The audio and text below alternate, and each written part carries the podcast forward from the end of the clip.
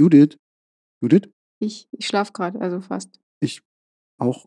Aber sag mal, weißt du eigentlich, was so ein Cold Open ist?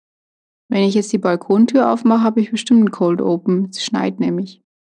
Also ich schaue auch gerade auf meinen Balkon, aber es ist was anderes. Es ist, wenn man so redet und die Musik war noch gar nicht da. Kannst du es vorstellen? Kommt jetzt der Jingle?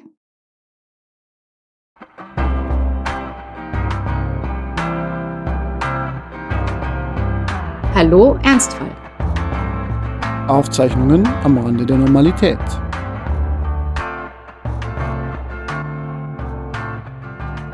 Wie viel Schnee liegt denn in Berlin? Massiv viel Schnee ist, ist so, dass ich es auch bekannt habe, die sich nicht mehr nach draußen trauen, weil sie sagen, es gäbe einen Blizzard. Und ich, der ich ja in einem kleinen Mittelgebirgsdorf aufgewachsen bin und ähm, das Autofahren quasi im Katastrophenwinter gelernt habe, äh, bin da eher entspannt und freue mich darüber, wenn, wenn ich ein bisschen Rallye fahren darf mit meinem Auto.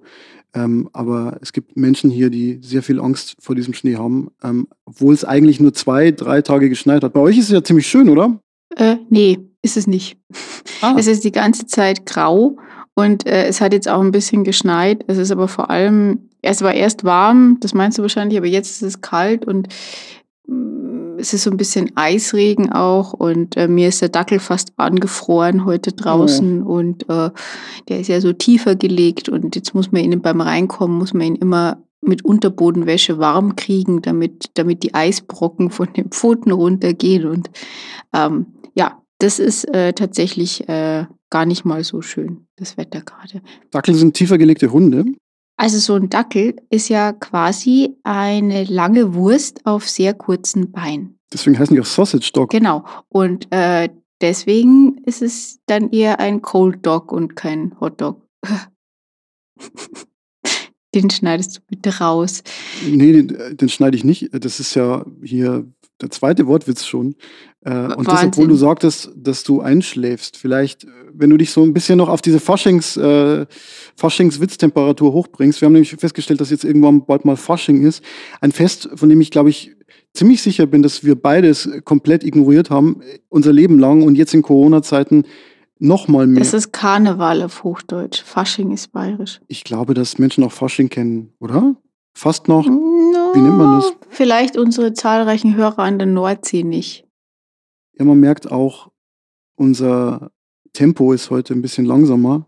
Mm. Wir haben heute so eine Art Mittagssiesta gemeinsam. Ich bin noch nicht wach, du bist schon wieder müde? Ja, das kann man so sagen.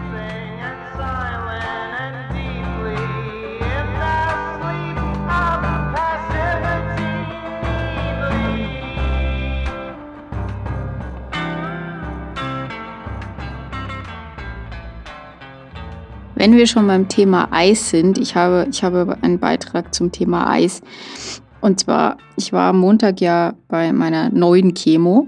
Also die ist ähm, insofern neu, als dass ich ab jetzt ein neues Medikament bekomme und das den zweiten Teil dieser ganzen Chemotherapie jetzt einläutet.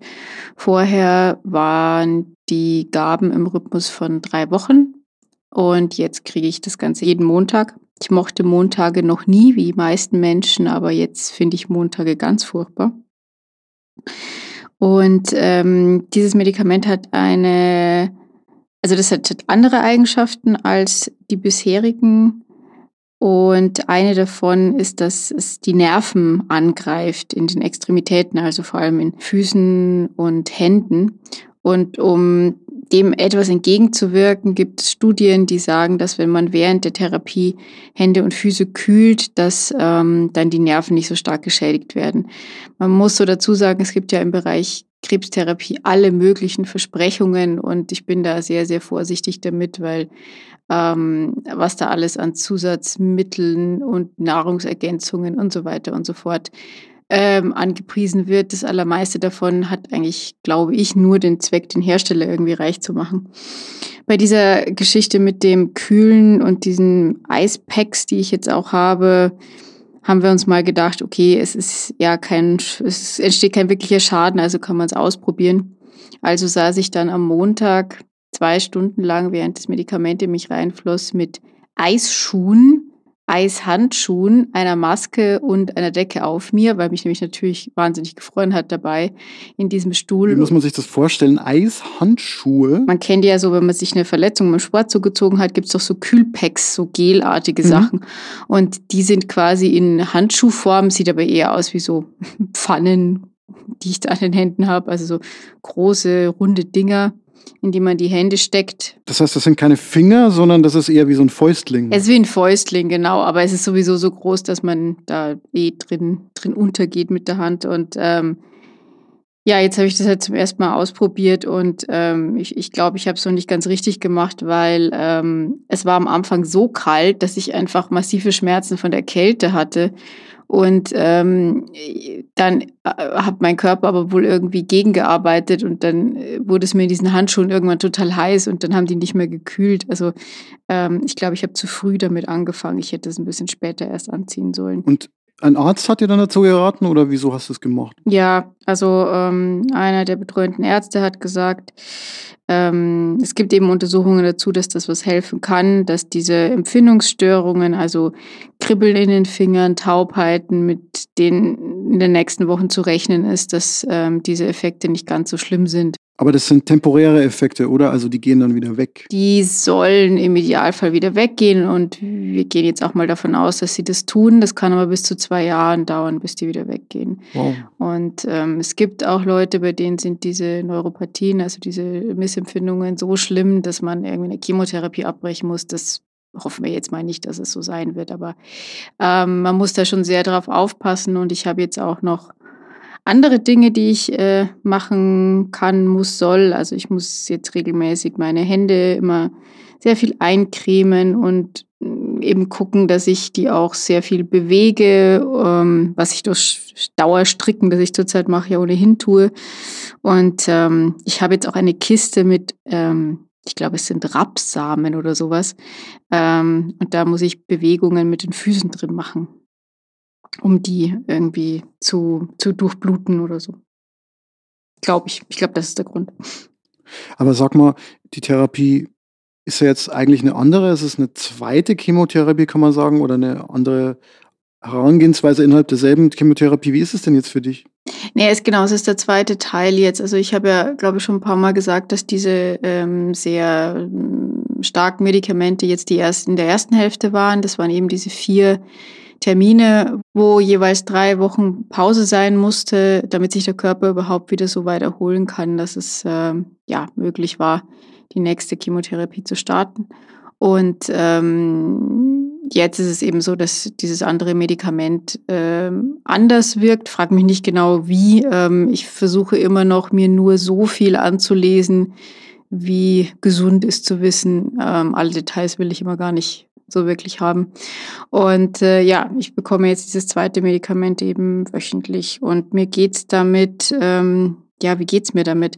Also angesichts der Tatsache, dass jetzt heute Mittwoch ist und ich sie am Montag bekommen habe und ich es überhaupt schaffe, hier vor einem Mikro zu sitzen, kann man schon sagen, dass ich sie besser vertrage, weil das wäre bei dem anderen Medikament, haben wir ja mal versucht, also war überhaupt nicht in der Lage. Da war es jetzt ja am Schluss so, dass mir eigentlich 14 Tage lang schlecht war und es mir wirklich mies ging.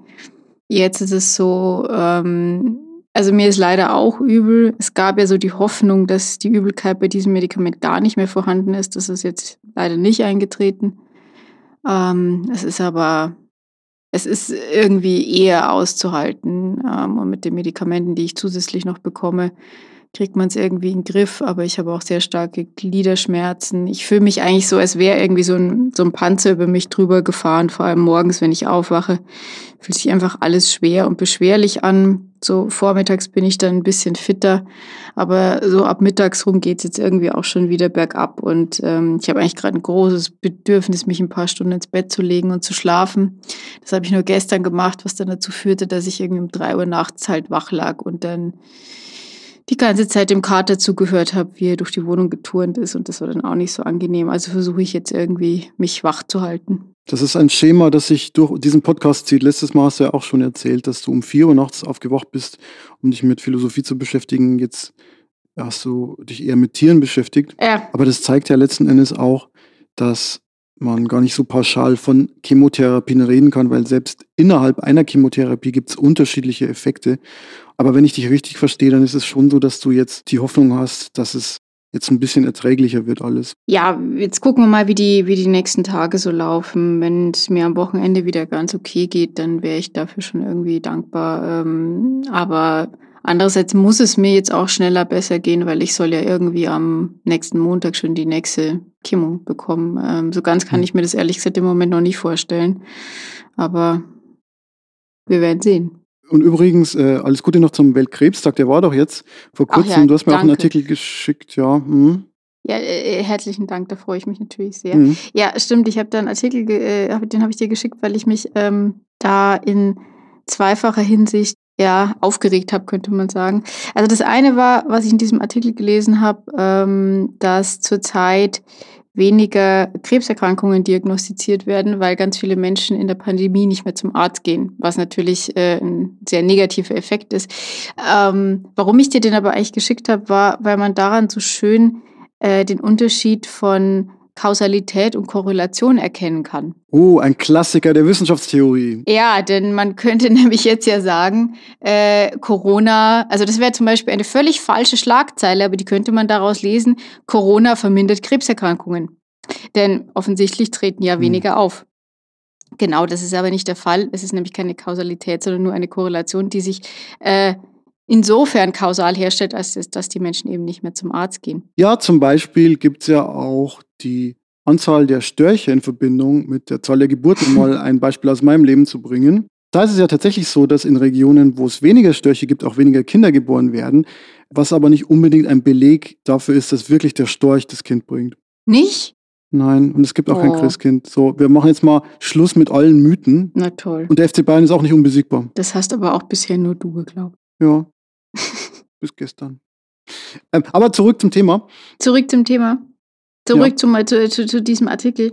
Äh, das war ein ganz äh, simpler Tagesschau-Meldungsartikel, der war eigentlich gar nicht so wahnsinnig spannend. Aber äh, das Zweite, was mir daran aufgefallen ist und mich tatsächlich dann für äh, eine ganze Weile in Aufruhr und äh, Googelei äh, geschickt hat, nämlich in diesem Artikel war von Manuela Schwesig die Rede, also der Ministerpräsidentin von Mecklenburg-Vorpommern. Mhm die ja äh, nicht nur wegen ihrer aktuellen äh, Impfpolitik, die offensichtlich ein bisschen besser funktioniert als in anderen Bundesländern, zurzeit in den Schlagzeilen ist, die war auch vor einem Jahr sehr viel in der Presse, weil bei ihr nämlich auch Brustkrebs diagnostiziert wurde. Stimmt, ja. Und sie war ähm, auch eine Weile eben dann, während sie die Chemo hatte, ähm, äh, nicht im Fernsehen zu sehen. Und im Moment äh, gucke ich jedes Mal, wenn ich sie sehe, wie viel ihre Haare gewachsen sind. Eine Weile hatte sie eine Perücke, glaube ich, und inzwischen sieht man wieder die echten Haare.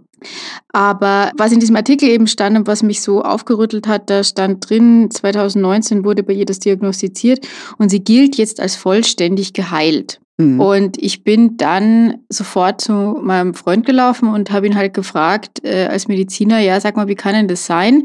Ähm, hatte die eine andere Diagnose als ich? Oder äh, was ist da los? Oder warum kann die geheilt werden? Und warum weiß man das nach einem Jahr? Und warum ähm, gilt man an sich erst nach fünf Jahren als geheilt? Also warum steht das da? Und warum steht das da jetzt mit diesem Zusatz von vollständig, also auch noch vollständig geheilt? Und äh, das hat mich tatsächlich äh, sehr ja, irgendwie aufgebracht, weil ich mir dachte, gibt es was, was ich nicht weiß oder äh, habe ich da irgendwas verpasst? Und äh, nö, so ist es nicht, sondern ähm, niemand gilt nach einem Jahr als geheilt von einer Krebserkrankung. Ähm, das steht da einfach nur so, weil ähm, der oder die Schreiberin nicht anders äh, wusste.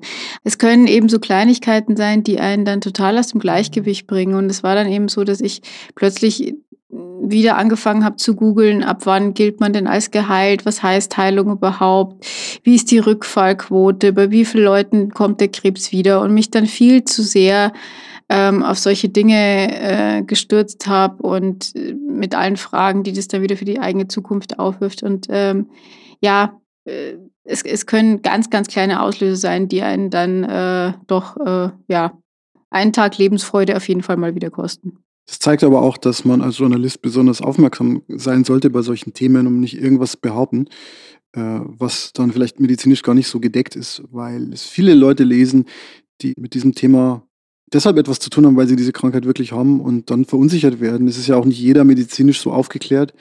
Ähm, und dann hm. ist es vielleicht auch nicht so, dass jeder, nachdem er so eine Information bekommen hat, auch dann Google anschmeißt oder sogar einen Mediziner fragt, sondern das dann vielleicht einfach einsinken lässt und dann irgendwie davon ausgeht, naja, man kann ja nach einem Jahr geheilt sein, vollständig.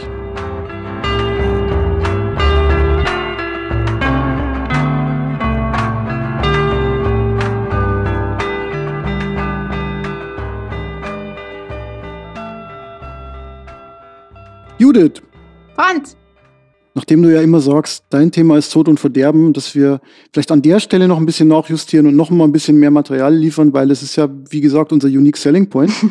und äh, vielleicht zum Thema Tod und Verderben noch Leiden in der Welt äh, ergänzen. Oh, die Theodizee-Frage. Nee, die können wir nächstes Mal besprechen. Mal so ein bisschen was Konstruktiveres. Und zwar ist es so, ich beschäftige mich ja schon seit längerem mit dem Thema Utilitarismus. Das ist eine Philosophierichtung, bei der es um Abwägungen geht und darum, das Gute zu maximieren und das Schlechte oder Üble oder Unangenehme zu minimieren. Ja, dann mach mal.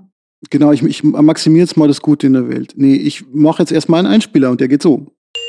Praxistest Philosophie. Ich glaube ja, wir werden über dieses Thema noch äh, häufiger reden, denn es ist wirklich mein Lieblingsthema. Es ist, glaube ich, auch deshalb mein Lieblingsthema, weil gerade weil es in Deutschland noch so ein ziemliches Nischendasein fristet. Also es ist äh, im Bereich der praktischen Philosophie eigentlich fast, oder nicht nur fast, sondern tatsächlich die wichtigste Denkrichtung weltweit, vor allem im angelsächsischen Raum. Wir in Deutschland haben so eine etwas andere Tradition, die auf Immanuel Kant zurückgeht. Ähm, oder wie du sagen würdest, Immanuel Kant. Kant. Kant. Kant. Aber ich würde heute mal so ein schönes Praxisbeispiel äh, liefern, das mich sehr stark beschäftigt. Und zwar ist das das Beispiel mit dem Bettler. Also stell dir Folgendes vor, du gehst durch die Stadt und da ist ein Obdachloser. Und du hast immer so ein bisschen Kleingeld dabei und gibst dem Obdachlosen halt immer so ein paar Cent, vielleicht so 50 Cent, vielleicht mal ein Euro, vielleicht mal 20 Cent. Und du hast immer deine Hosen voll mit diesem Geld, weil du weißt, da sitzen viele Obdachlose und es gibt dir irgendwie auch ein schönes Gefühl, wenn du denen Geld gibst. Und am Ende des Jahres ziehst du Bilanz und stellst fest, du hast viele Kleinbeträge gegeben, insgesamt so 40, 50 Euro. So, ist das eine gute Sache, liebe Judith? Naja, der erste Impuls wäre sicher zu sagen, ja, man gibt was ähm, von seinem eigenen Überfluss bezogen auf den anderen. Aber äh, ich, ich glaube, es ist eher eine sozial, soziale Frage, beziehungsweise auch eine gesellschaftspolitische. Das stimmt, aber wie ist es denn auf der individuellen Ebene? Würdest du in jedem Fall sagen, dass das gut ist, dem Obdachlosen Geld zu geben?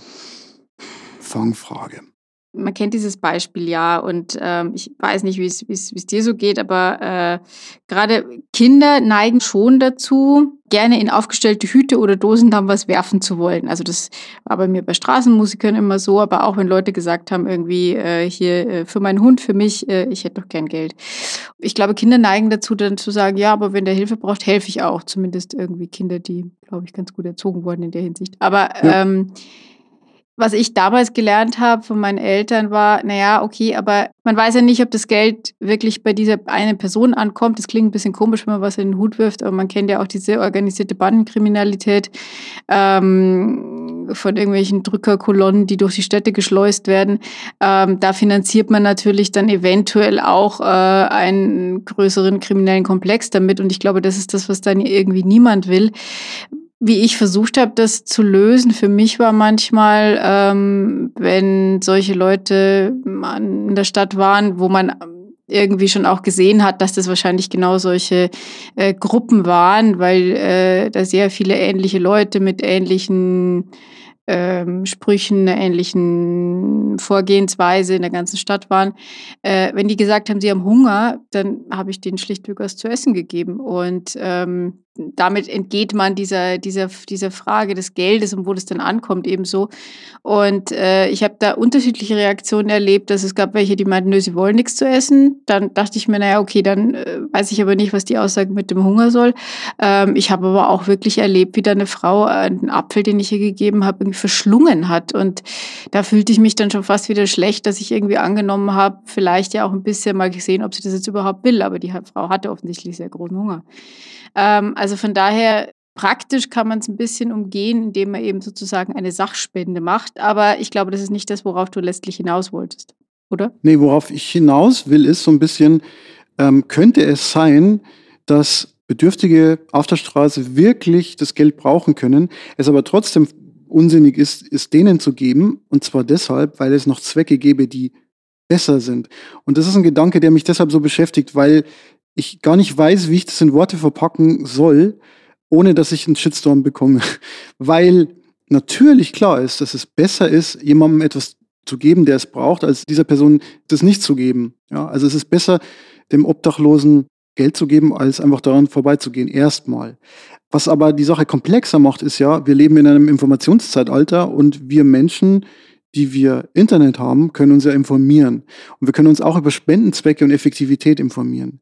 Und meine These, für die ich, wie gesagt, noch so ein bisschen Worte suche, geht so in die Richtung, wenn du ein gewisses Spendenbudget hast, dann richte dich nicht danach aus, dass du damit selber möglichst viele angenehme Erlebnisse hast, also Kleinstbeträge geben, um diesen Warm Glow Effekt zu haben, so nennt man das, glaube ich. Also, dass man so dieses Gefühl hat, man hat jetzt was Gutes gemacht und jemand schaut einem in die Augen und man freut sich und man fühlt sich gut, sondern orientiere dich nur an dem Wohl derjenigen, die das bekommen und, und nicht an deinem eigenen Wohl. Und das heißt, spende lieber systematisch und versuche möglichst viel mit deinem Geld zu erreichen. Und es gibt ja eine internationale Bewegung, die heißt Effective Altruism, kann man halten von was man will, aber der Grundgedanke ist zumindest einer, mit dem man sich, finde ich, mal auseinandersetzen sollte. Nämlich, dass man sagt, wir schauen jetzt, jetzt mal ganz genau an, was für einen Dollar an Spenden bewirkt wird. Und es gibt ja so Beispiele, wo für etwa 10 Dollar so ein Malarianetz gekauft wird. Und diese 10 Dollar sind wahnsinnig gut investiert, weil die Leute dann vor den Moskitos geschützt werden und kein Malaria bekommen und überleben, wo sie vielleicht vorher nicht überlebt hätten. Nur das, das Problem ist, wie vermittelt man so etwas an Leute, die sagen, ich spende doch sowieso, aber ich spende für die Zwecke, die ich irgendwie schön finde und gut finde. Es ist super schwer, bei denen anzusetzen, denn das sind ja schon die Guten, das sind ja schon die sozial aktiven Menschen, das sind ja die Leute, denen das Leid anderer Menschen nicht egal ist. Und denen dann zu sagen, hört mal zu, ihr müsstet eigentlich noch effektiver spenden, tut unglaublich weh und ist unglaublich schwierig, weil eigentlich hat man ja das Bedürfnis, dort anzusetzen, wo es Leute gibt, die überhaupt nichts spenden. Aber wenn es nur darum geht, Gutes in der Welt zu bewirken, müsste man eigentlich Leuten die ohnehin schon spenden, auf die Füße treten und müsste sagen, Leute, ihr müsst noch effektiver werden, weil da ist ein Potenzial da. Und ich habe die Geschichte deshalb erzählt, weil es ein schönes Beispiel ist für utilitaristisches Denken. Man fragt, was bewirken Handlungen tatsächlich und nicht nur, wie fühlt man sich dabei oder war das jetzt äh, eine tolle menschliche Interaktion mit einem Obdachlosen, sondern wirklich, wie kann ich effektiv Leid verhindern? Und das ist, und das klingt erstmal ziemlich kalt. Es klingt nach Unternehmensberatung, nach Optimierung, nach Effizienzsteigerung. Und es klingt eben nicht nach Warm Glow, es klingt eben nicht nach Empathie. Und deswegen glaube ich, dass es sich auch nicht so stark durchsetzen wird, weil Menschen in der Regel immer Bilder brauchen von anderen Menschen. Die wollen Leuten in die Augen schauen, die wollen verstehen und sehen, was äh, ihre Spenden ähm, so bewirken. Glaubst du nicht, dass da auch eine ganz große Angst dahinter ist, dass das Geld, das man ähm, auf irgendein Konto überweist, sage ich mal, dass das halt dann zweckentfremdet wird. Also dass es nicht da ankommt, wo man es gern hätte. Absolut. Manchmal heißt es ja auch so, ja, dann, dann wird es für die Verwaltung benutzt, wo ich dann sage, okay, aber äh, auch gute Zwecke in einem großen äh, Spendenaufkommen müssen ja verwaltet werden. Also auch, da gehört für mich auch die Verwaltung dieser Gelder durchaus zum guten Zweck dazu. Von daher kann da mein Geld dann gern verwendet werden. Das finde ich jetzt noch nicht so dem, das Problem. Aber man kennt ja natürlich genug Spendenskandale, mhm. nicht nur von Parteien, aber auch von, von, von vermeintlich guten Zwecken, wo dann Gelder irgendwo anders woanders hinfließen. Und ich glaube, das möchte man halt gerne verhindern. Und deswegen erscheint diese Geste an die Einzelpersonen als so eine viel einfachere, weil sie, weil sie gefühlt einen unmittelbaren Effekt hat. Aber klar, es bedeutet natürlich einfach auch, dass man sich selber in diesem Moment halt sehr gut fühlen kann. Ja, zum Thema Verwaltungskosten habe ich mal recherchiert. Ähm, es gibt ja so ein Gütesiegel vom Deutschen Zentralinstitut für soziale Fragen, DZI. Und da gibt es ein Verzeichnis von Spendenorganisationen, die gewisse Mindeststandards eingehalten haben und deshalb ein Gütesiegel bekommen, nämlich das DZI-Spendensiegel. Und ein Kriterium dafür ist Sparsamkeit. Und die Definition dessen, was als sparsam gilt, ist, dass die Werbe- und Verwaltungsausgaben höchstens 30 Prozent der jährlich veranschlagten Kosten ausmachen. Und 30 Prozent ist wahnsinnig, wahnsinnig viel. Natürlich braucht man auch Personal und man muss gewisse Verwaltungstätigkeiten ausführen, aber das müssen nicht 30 Prozent sein. Und ich glaube, da lohnt es sich schon näher hinzuschauen. Machst du zurzeit auch Pizza essen für den guten Zweck? Äh, ist das wieder so ein soziales Medienphänomen, von dem ich nichts mitbekomme? Äh, es ist ja so, dass äh, da durch den, durch den Lockdown äh, die Restaurants auch zu haben. Und jetzt ist ja das Tolle, wenn man sich jetzt Sachen liefern lässt, also meistens Pizza oder Burger oder ähm, eben anderes Essen aus äh, äh, Lokalen vor Ort kann man sich immer so schön gut füllen, weil man die lokale Gastronomie unterstützt hat. Ja, wobei ich sagen muss, mir ist es völlig egal, ob ich die Gastronomie in Berlin oder die Gastronomie in Hannover oder in Paris oder in Mexiko unterstütze. Das sind ja gleich wichtige Menschen. Also ich habe immer ein Problem mit Lokalpatriotismus und das ist ein schöner Punkt, weil auch das ist ein Teil des Utilitarismus. Der Utilitarismus nämlich ist kosmopolitisch, das heißt, dem sind Menschen wichtig und auch Tiere, die sind ja auch leidensfähig. Und zwar unabhängig davon, wo die wohnen und in welchem Land sie sind. Das ist eine Position, mit der ich sehr, sehr stark ähm, sympathisiere, weil ich mir immer denke, ja, ehrlich gesagt, ähm, natürlich kriege ich mehr mit, wenn in Deutschland zum Beispiel Arbeitsplätze verloren gehen als in anderen Ländern. Aber es gibt jetzt auf der moralischen Ebene keinen Grund, warum mir jemand wichtiger sein sollte, der in Deutschland lebt, nur weil er zufällig dieselbe Nationalität hat wie ich. Aber würdest du nicht, würdest du nicht äh, jetzt bei der, machen wir es vielleicht nicht mit Essen, weil es wird relativ schwierig für dich ein warmes Essen aus Paris zu bestellen. Aber ähm, ja, vielleicht doch. Also ich meine, die Flieger werden ja auch jetzt nicht benutzt für Menschen, also vielleicht für Essen. Du meinst, da fliegen jetzt Schnecken hin und her? Schnecken sind so zwischen Essen und Menschen ungefähr angesiedelt, aber ja, vielleicht. Ja, aber äh, Bücher. Mhm. So, dein, äh, dein, deinen nächsten Roman, den du lesen willst, kannst du dir sowohl von der Buchhandlung um die Ecke bestellen, als auch äh, von den großen Internetplattformen. Und äh, die kosten sogar alle das gleiche wegen der deutschen Buchpreisbindung. Also ähm, würdest du da nicht auch sagen, dass es unter utilitaristischen Gesichtspunkten ist es da nicht besser, von der Buchhandlung um die Ecke zu bestellen, als beim Multimilliarden, Billionen, Trillionen Jeff Bezos-Konzern? Doch, absolut. Das, den, den, Gedanken kann ich schon nachvollziehen. Ich meinte eher, ich mache keinen Unterschied zwischen lokalen kleinen Einrichtungen hier und in anderen Orten. Wobei du da natürlich dann die Ökobilanz äh, wieder äh, ne, auch nicht auf deiner Seite hast. Also auch aus der Hinsicht macht natürlich vor Ort bestellen mehr Sinn. Klar, klar. Also es ging immer nur um einen Punkt. Also es ging nur um den Punkt Lokalpatriotismus jetzt, den ich per se nicht verstehen kann. Also wenn die Wege kürzer sind, dann schon, aber nicht grundsätzlich. Aber, aber Bücher bestelle ich sowieso relativ selten, weil ich die meisten auf dem Kindle lese und das liegt, Achtung, Enthüllung an meinem Beruf, weil ich sehr viel mit Sachbüchern zu tun habe und da sehr, sehr viel beruflich lesen muss. Insofern bestelle ich mir gar nicht so, so, so wahnsinnig viele Bücher nach Hause, weil ich unter der Woche schon relativ viel zum Lesen habe. Und Romane habe ich schon lange nicht mehr gelesen, muss ich ganz ehrlich sagen. Das ist so eine Beschäftigung, die kommt bei mir eher in den Ferien mal vor. Wie ist es bei dir? Ich habe neulich zum ersten Mal wieder seit, seit langem einen ganzen Roman von vorne bis hinten in wenigen Tagen gelesen. Und das war tatsächlich ein ganz tolles Erlebnis, das mich irgendwie so an meine Jugend wieder erinnert hat, in der ich das irgendwie ständig gemacht habe. Aber ich glaube, für Menschen, die sich mit dem Gedanken eines Literaturstudiums tragen, dadurch verändert sich das Leseverhalten. Im Germanistikstudium oder auch Amerikanistik fing es dann einfach so an, dass auch das Lesen von Romanen zunehmend irgendwie zu Arbeit wurde. Und ähm, das hat bei mir so ein bisschen auf die Leseschnelligkeit und auch Lesefreude ein bisschen gedrückt, glaube ich. Und ich habe dann in meiner Zeit im Theater in den drei Jahren sehr viel äh, Stücktexte natürlich einfach äh, gelesen und sehr viel Dramen. Die gehen wenigstens schön schnell, oder? Ach, es gibt auch sehr lange Dramen. Ähm, aber ähm, die gehen auf jeden Fall schneller als ein Roman, das ist richtig. Aber äh, was ich jetzt eigentlich wieder genieße, ist, dass es jetzt nicht schnell gehen muss, sondern dass ich jetzt für einen Roman so lange Zeit haben kann, wie ich möchte. Mein exzessives äh, Stricken sorgt aber dafür, dass Hörbücher bei mir zurzeit höher in, äh, im Kurs stehen, weil ich dabei äh, natürlich noch mit den Nadeln herumklappern kann, was beim Lesen nicht geht. Und wenn wir schon vom Lesen sprechen, dann kommen wir am besten gleich zu unserer neuesten Rubrik, für die ich sehr viel gebastelt habe an diesem wunderschönen neuen Teaser, denn Judith meinte, es sollte etwas sein, was, wie, wie hast du es genannt, Jodelpunk? Jodelpunk, ja, ich wollte Jodelpunk. Ja, genau, ja, genau, ich habe Jodelpunk gemacht. Rausschmeißer.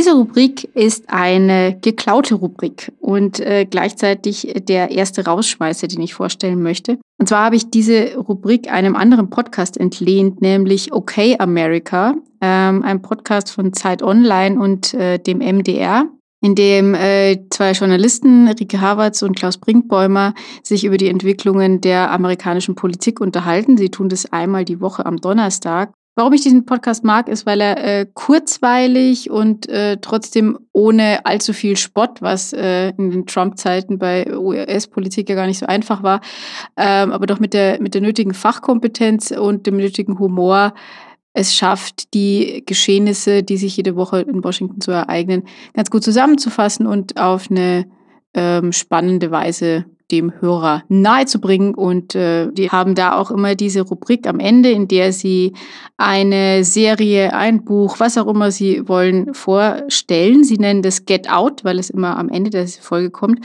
Und das dachte ich mir, wäre auch eine ganz nette Idee für unseren Podcast. Und warum es übrigens Jodelpunk ist, also in den Zeiten, in denen ich noch Diskos besucht habe, war, äh, wenn dann die Sperrstunde irgendwann näher rückte. Das ist sowas, was man in Berlin gar nicht kennt, aber so hier äh, im flachen Bayern kennt man das noch. Da war dann so um zwei oder um drei mal Schluss und äh, da wurde dann sehr gerne mit äh, irgendwas Jodeligem äh, der letzte äh, Song eingeleitet, damit auch allen klar war, jetzt wird es aber sehr, sehr Zeit, hier rauszukommen, weil jetzt kommt nichts Vernünftiges mehr. Genau, also das markiert schon den Punkt, wo die Unvernünftigkeit schon eingesetzt hat. Hast du auch einen Rausschmeißer? Ja, ich habe vielleicht noch ein Zitat zum Schluss. Das ist ein Zitat, ähm, das Folgendes besagt. Die unterlassene, bewusste Entscheidung für das Wichtige kommt der unbewussten Entscheidung für das Unwichtige gleich. Das ist ein Zitat von Stephen R. Covey, einem Autor, der ein sehr beliebtes Selbsthilfe- oder Selbstoptimierungsbuch geschrieben hat, nämlich Die sieben Wege zur Effektivität.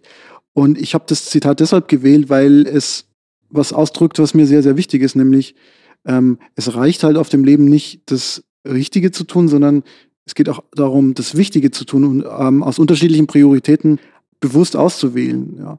Und ähm, ein Beispiel wäre eben dieser Mensch, der immer Kleinstbeträge spendet an Leute und sich dann freut darüber, anstatt sich zu überlegen, was wäre denn wirklich wichtig. Wäre es nicht vielleicht besser, sich mal systematisch mit der Frage auseinanderzusetzen, welche Spendenzwecke gut sind?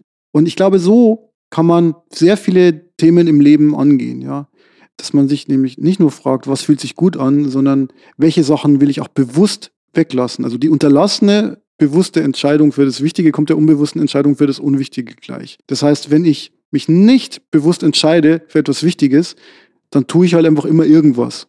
Und irgendwas ist meistens unwichtig und dann ist das Leben oft sehr kurz. Und ähm, auch davon handelt ja dieser Podcast, nämlich dass das Leben oft sehr kurz sein kann oder die Gefahr besteht, dass es oft sehr kurz sein kann. Also ich weiß jetzt ja nicht, wie es so den Menschen geht, die zugehört haben, aber äh, das musst du mir irgendwann nochmal erklären. Ich bin, ich bin gerade zu müde und will entweder ins Bett oder einen Kaffee. Was jetzt da die wichtige und richtige Entscheidung davon ist, weiß ich gar nicht. Hm. Kaffee ist immer die richtige Entscheidung, finde ich ja.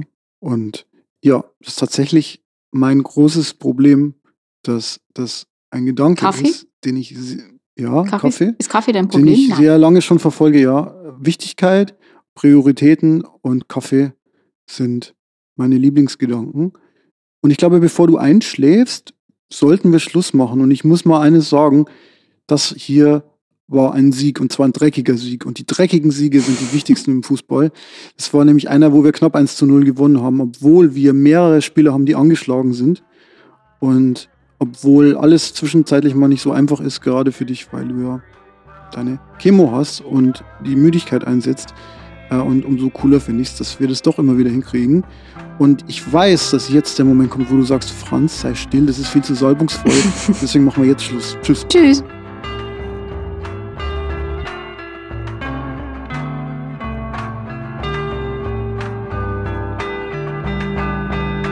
Nächstes Mal wieder ein Feuerwerk des Spaßes. Ah, was mache ich denn jetzt? Kaffee